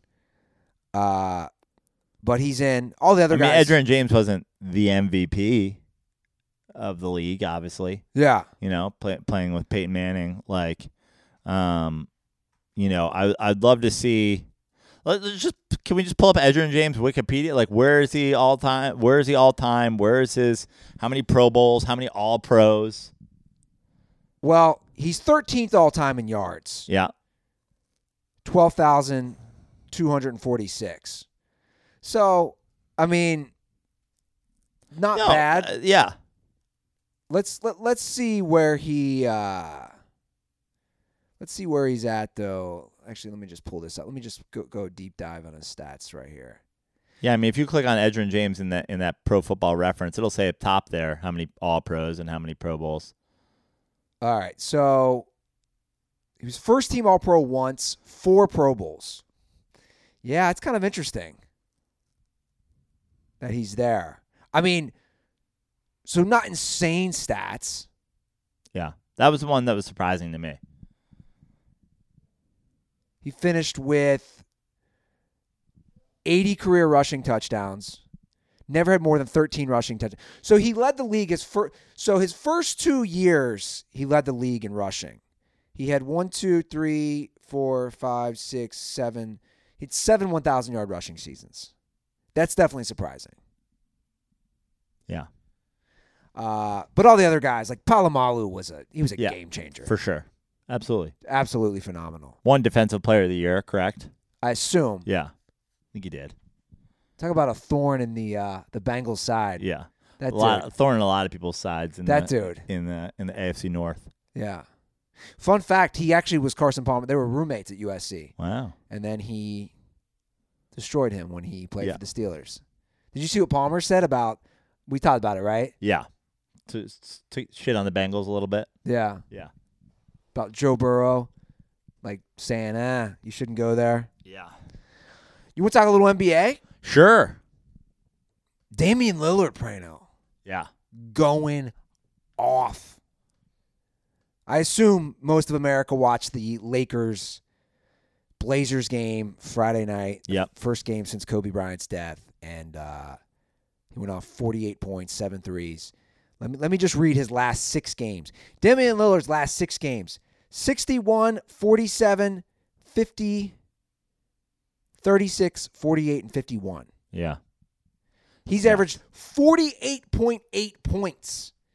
But here's the crazy stat about Damian Lillard that I want to say in his last six games. And their record in those games? They're five and one. So they're winning as a team. But here's what's most important to me. I mean, 48 points, 49 points is amazing. He's shooting above 50% from not only the just regular shots, three point. Yeah. Like No, he's a hundred. Like he's in the zone right now. The, the, the shots that he's making, a, a lot of these threes, like his, you know, off the dribble, off balance, his in transition, his catch, his crazy catch and shoots, like he's feeling himself right now. yeah. and uh, I, I'm I'm a Lillard fan. You know, I was I was more of a Blazers fan um, uh, because I loved the McCollum Lillard backcourt prior to Carmelo Anthony arriving. I don't want Carmelo. I like I fucking hate Carmelo Anthony so much that I don't even want him to get any sort of positive love for them. You know, like the like Lillard going off and then winning a bunch of games. Like I don't even want people looking at like Carmelo has anything to do with this. Um, so I was I rooted more for the Blazers fans before his for the Blazers more uh, before his arrival. But yeah, dude, Lillard he's been feeling himself a little bit ever since you know the big shot last year. I think you know you, we've seen this a lot in the NBA. Guys who have that one moment that their career that like changes the course of their career, and yeah, he's playing incredible. He's playing the best basketball in the NBA right now. Yeah. I mean, all time in a six game stretch, it's the second most points. Yeah. Well, I think it's third most behind two Harden six game stretches. But but I, also when you look at that, I saw that stat on ESPN. I'm not sure that like those six games don't overlap. You know what I mean? We well, not like the first six of seven games and the second six of seven games or whatever. Yeah. So yeah, Harden had some wild shit. Then Lillard, and then I think he was right there with Kobe Bryant Yeah, they for that crazy six game stretch. 293. Yeah, yeah. He's with Kobe. Uh, it- pretty amazing. I mean, if you if you watched that game, and I hope everybody did, and if you didn't, you missed a hell of a game. Blazers Lakers. Some of the shots he was hitting, Yeah. Absolutely amazing. Well, I mean, we we saw Terry Stotts the other day say like, I have no, like, I don't. He's like, I'm not talking about Lillard anymore. Like, I don't have any more words. Like, I don't know what you guys want me to say. It's crazy. yeah, Uh, that's his head coach. yeah. Where do the Lakers go? I'm really curious to see how they play post Kobe's tragic death. Yeah. Um. Look, I think the Lakers. Like, like does because I think it's an int- like psychologically from from that vantage point.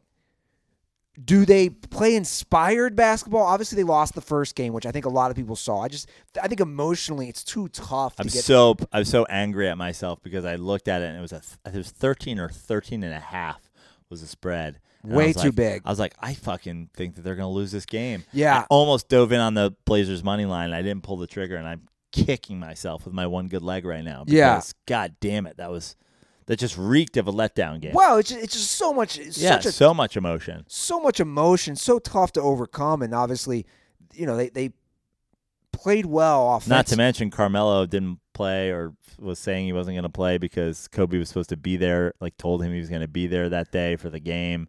Um, so like I was like, all the more I want the Blazers. Yeah. But do the Lakers do they play inspired ball or they won on Saturday? They won in Sacramento. Or does it does it hurt them? Because I mean, the, you know, if you look at the Lakers so far this year, they're they're first in the West. They're first in the West by a bunch of games. Like, you know, it's do they play inspired? Like, I don't think they're reeling off twenty straight. You know, I don't think they're going like on some sort of crazy post Kobe streak. So, you know, if they play another thirty games, I mean, what what's their record right now? They're how many games we have left in the season? I think they've played about uh, They played about fifty games. Yeah, it's new. Here, I'm pulling it up right now. Lakers are 37 and 11. They have a three and a half game So, lead. so they're at 48, 48. right? So we've got what 34 more games in the year. Correct.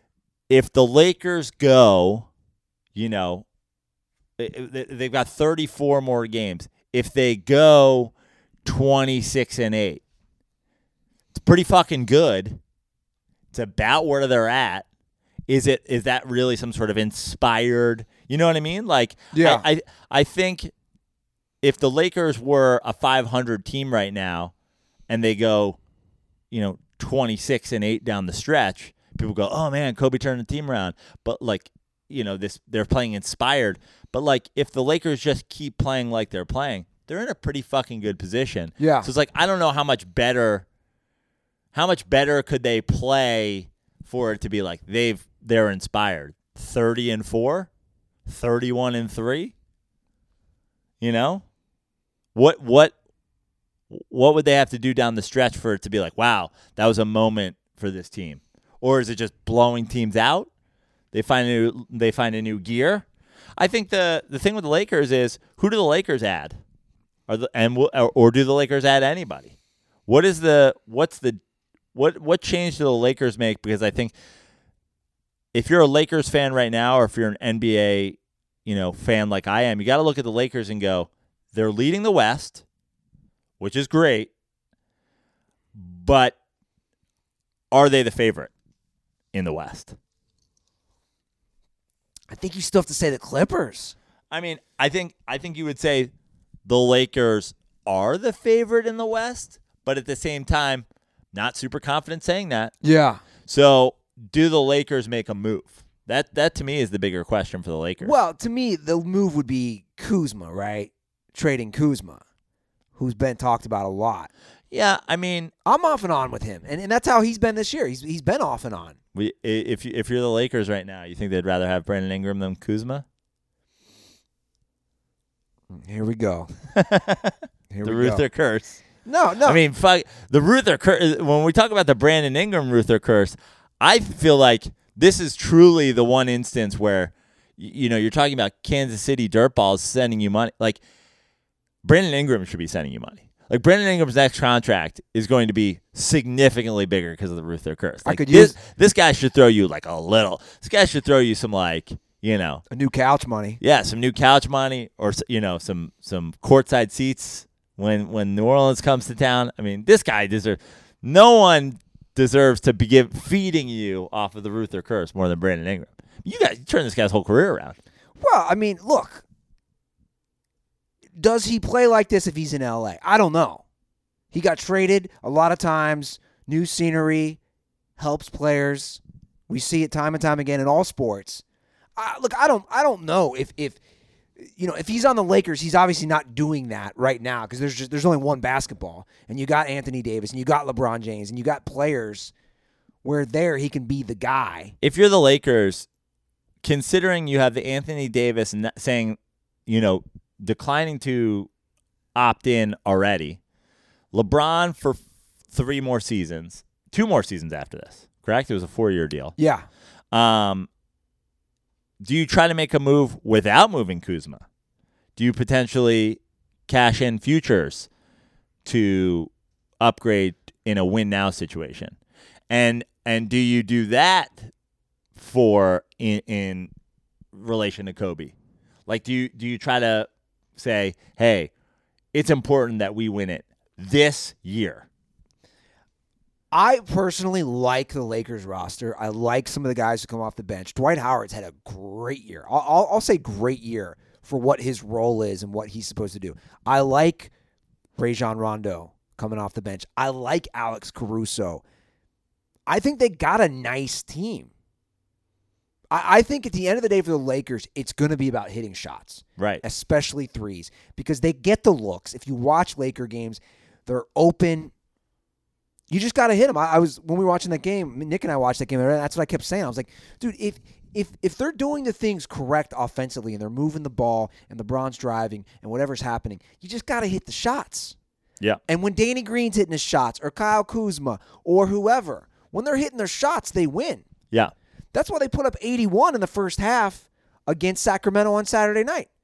I believe they had 13 or 14 three pointers at halftime because they're hitting their shots, which that's what you got to do as an NBA team. And uh, I'm excited though. Th- This year, again, with Golden State's dominance the last few years, it's one of the few years, Prano. I mean, if you look across the board, Milwaukee's still just cruising, 42 and 7. Toronto's won 11 in a row. Yeah. They're second in the East.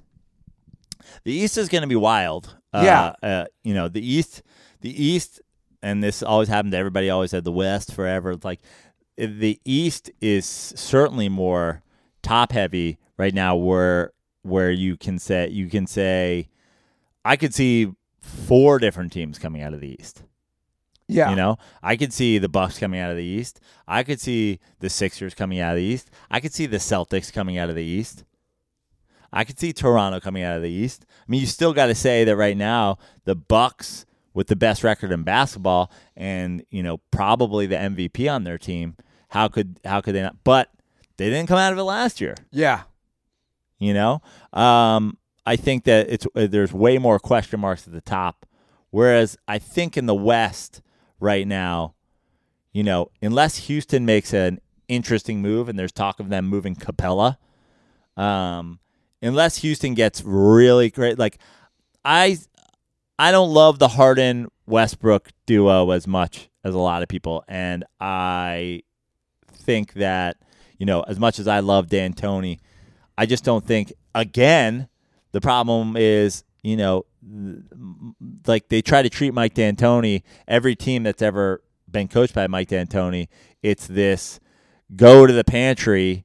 Uh, I'm not sure what's in there, and make us a fucking five star dinner. Yeah. Um, that's, what, that's what Nick does, by the way. yeah, You see how these college kids eat, bro. They eat. They eat like savages. Yeah, I just think t- talent wise, you know, talent wise, the Lakers and the Clippers just are are more talented, and you know, I think it's gonna be those teams. So unless somebody makes a move, but it'll be interesting to see who tries to improve in the West, and and just who tries to improve in general, because the NBA trade deadline does get interesting.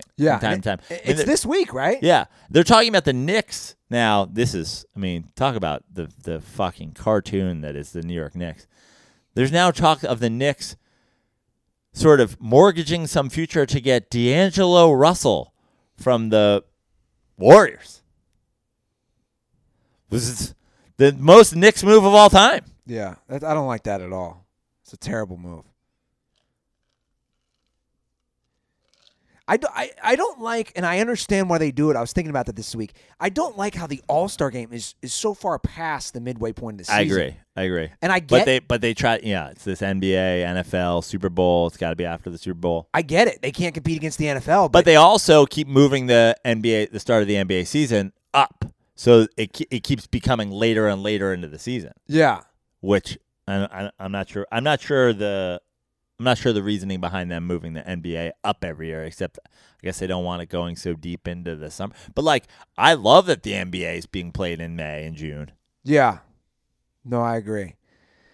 Well, guys, we have not used our hotline in so long, so I'm going to put out. The- we, but we're not doing it today. No, because I haven't looked. But I want to put out the uh, call for Dirtballs to call 310 359 8365. I literally have not listened to the hotline. I bet there's some gems in there in probably six or seven weeks. So if you have a call for the show, give us a ring. We'll start doing calls again on Thursday. Again, that's oh, 310 359 8365. I'm going to double down on that because we're now when you get to post Super Bowl. Yes. This is a time of the year where we basically just have the NBA until you know March Madness. Yeah. You know, and even that, like that, I guess it depends on how much you care about college basketball. Baseball doesn't start till the end of March. Um, you know, we this is, I, I mean, I love only NBA time. Uh, this is a great time of year for for people to get into the NBA, but it's also a great time for us to take calls on a variety of things. you name it. It doesn't have to just be sports. You need a question answered about your girlfriend, your boyfriend, school, how to cook the worst meals ever. My buddy over here, Nick D'Alessandro, has you covered, and I've taken a lot of digs at him and his meals. Uh, Nick, is it true that you cook the worst meals ever? I just don't see what's wrong with. I, I'm very simple. I'm very basic. Eggs, cheese, toast with cream cheese. I don't see what's wrong with my meals. What is like? What's the meal that he had that you were like, "What is this?" Well, Like, It was eggs and toast. Well, well, well, hold on, hold on a second. Here, here's the deal. As we know, I, I make arguably the best egg scramble west of the Mississippi. It's pretty goddamn good scramble, and and I do this. Is what I do. I do the three eggs. I do shrimp if I have it, turkey bacon if I have that, diced up mushrooms, spinach, one avocado, and some pepita Trader Joe's salsa on top. He doesn't like that. Instead, he just goes straight eggs and cheese. but here's what I do. I don't just do straight eggs and cheese. Okay. I do toast, cream cheese, and then I put the eggs with cheese, pepper, salted, perfect, in between, and I have a little egg sandwich. So, you know, it's a little bit more interesting than just eggs with a side of toast. Well, the other It's thing, the, you know, the, the thing about the Andy Ruther Bilbo relationship that is always so fascinating to me is like you, you'll, you know, you sort of dissect Nick's life, and I always have to remind you, he's a college kid. True. The kid's gonna sleep till fucking noon.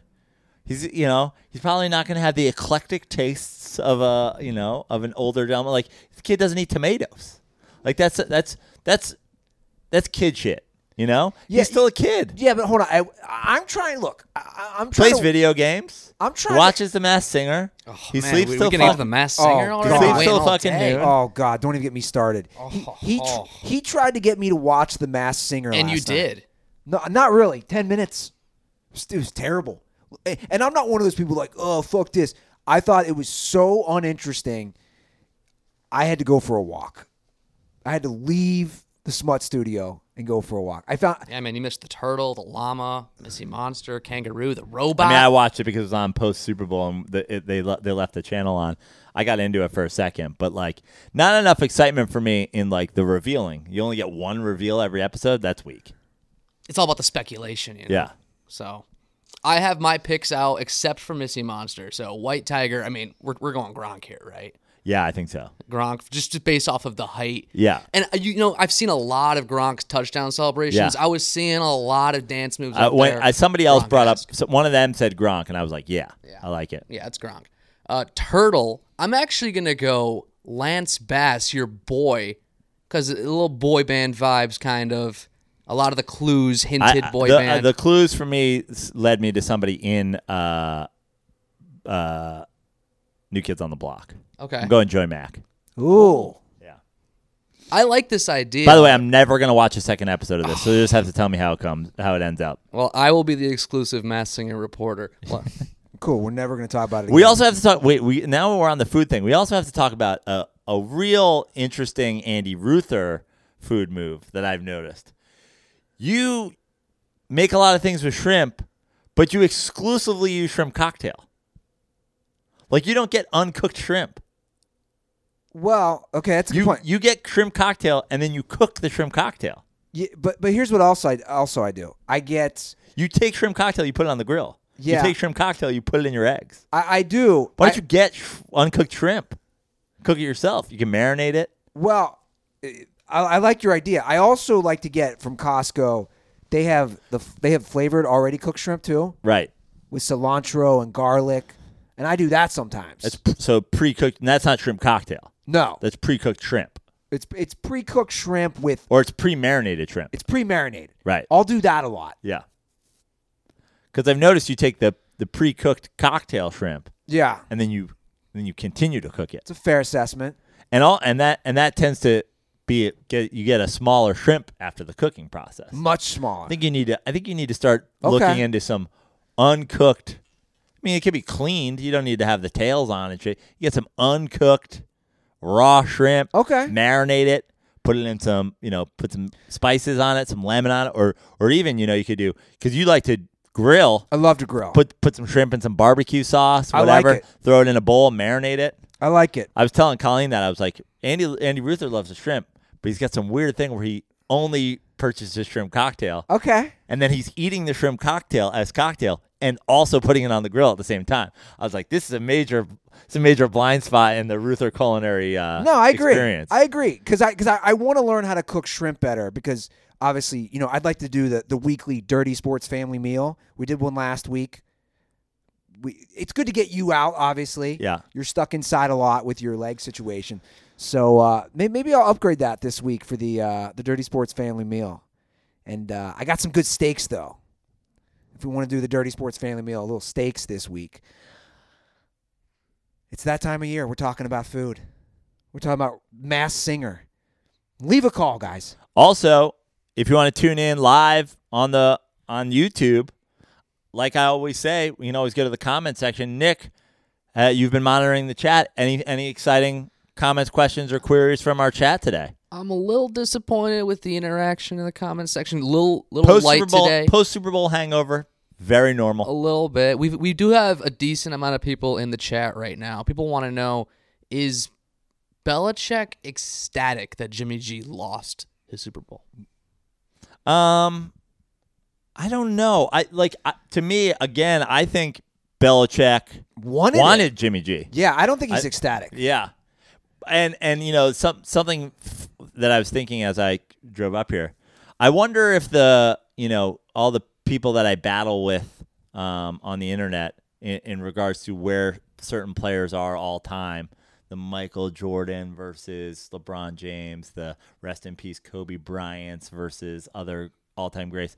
I wonder if some of those guys who are anti LeBroners right now are still saying Patrick Mahomes played great and Patrick Mahomes won the Super Bowl MVP. But when you look at it, Jimmy G, two rings. Patrick Mahomes just one. Does I Jimmy mean, G- does- Jimmy G, two rings. Does Jimmy. G have two? double the amount of rings as Patrick Mahomes? Does Jimmy That's G- what the Jordan slurpers are saying right now, right, guys? If you're a Jordan slurper out there, it's got to be Jimmy G, two. Call me when you have a second one, Pat Mahomes. Does Jimmy G have two? yeah, He won two as a backup. yeah.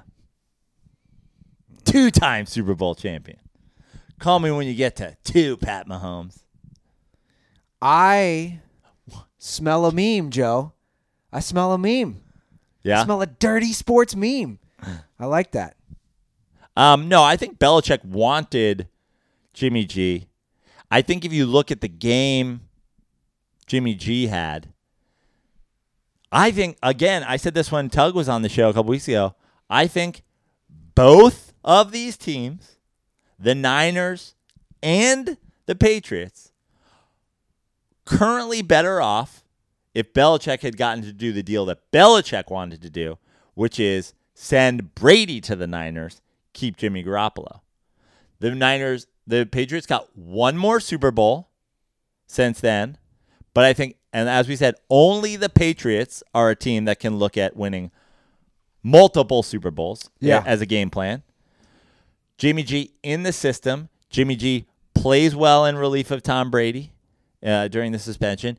Jimmy G, in my opinion, the ability to play within the Patriots system the way Tom Brady did, give or take, you know? And also, I think if you look at this Niners team, does this Niners team win that Super Bowl if they have Tom Brady? Mm, interesting. Interesting scenario. And that's the deal that both teams wanted to do. The Niners supposedly called about Brady. Belichick open to the idea, only Kraft and Brady not interested. Yeah. Well, fascinating stuff. And that is the episode. Much love to everybody who listens. Follow us on Instagram, Twitter, at The Dirty Sports. Subscribe to us on YouTube. Drop that iTunes review, and you will get two free koozies in the mail. Just leave your IG or Twitter handle. Follow me on Instagram and Twitter. Yes, follow me at Andy Ruther. It'll make my day. Follow Joe. Come on, guys, do it. At Joe Prano on Instagram, at Fix Your Life on Twitter, joeprano.com for shows. Nick, where can they uh, play you against Madden? Bilbo, what was the, by the way, how was, what was the over under on uh, Jackson Mahomes TikTok? Jackson Mahomes actually, at the very last second, in a 24 hour span, hit the over at six TikToks last Wow. night. So I went with the under. Screwed me. Um, just subscribe to the YouTube channel on Dirty Sports Guys. We're pumping out content over there. Obviously, Andy goes to Costco weekly segment, um, and then we're doing a couple facts onlys. We we have the content calendar. Just go over there Oh. on the YouTube. You're already here right now if you're live, uh, but if you're listening on the podcast, just go to the YouTube, put on the post noties, and yeah, that's all I really ask for today. Yeah, here's how it's going to work. We're going to have a new Costco video out every Sunday, a new facts only starting this Friday, every Friday. All right, guys, that is the show. Much love for much love for all the support. And again, call the hotline. Give us any calls, questions, we will answer them. Have a great week, dirtballs, and most importantly, stay dirty.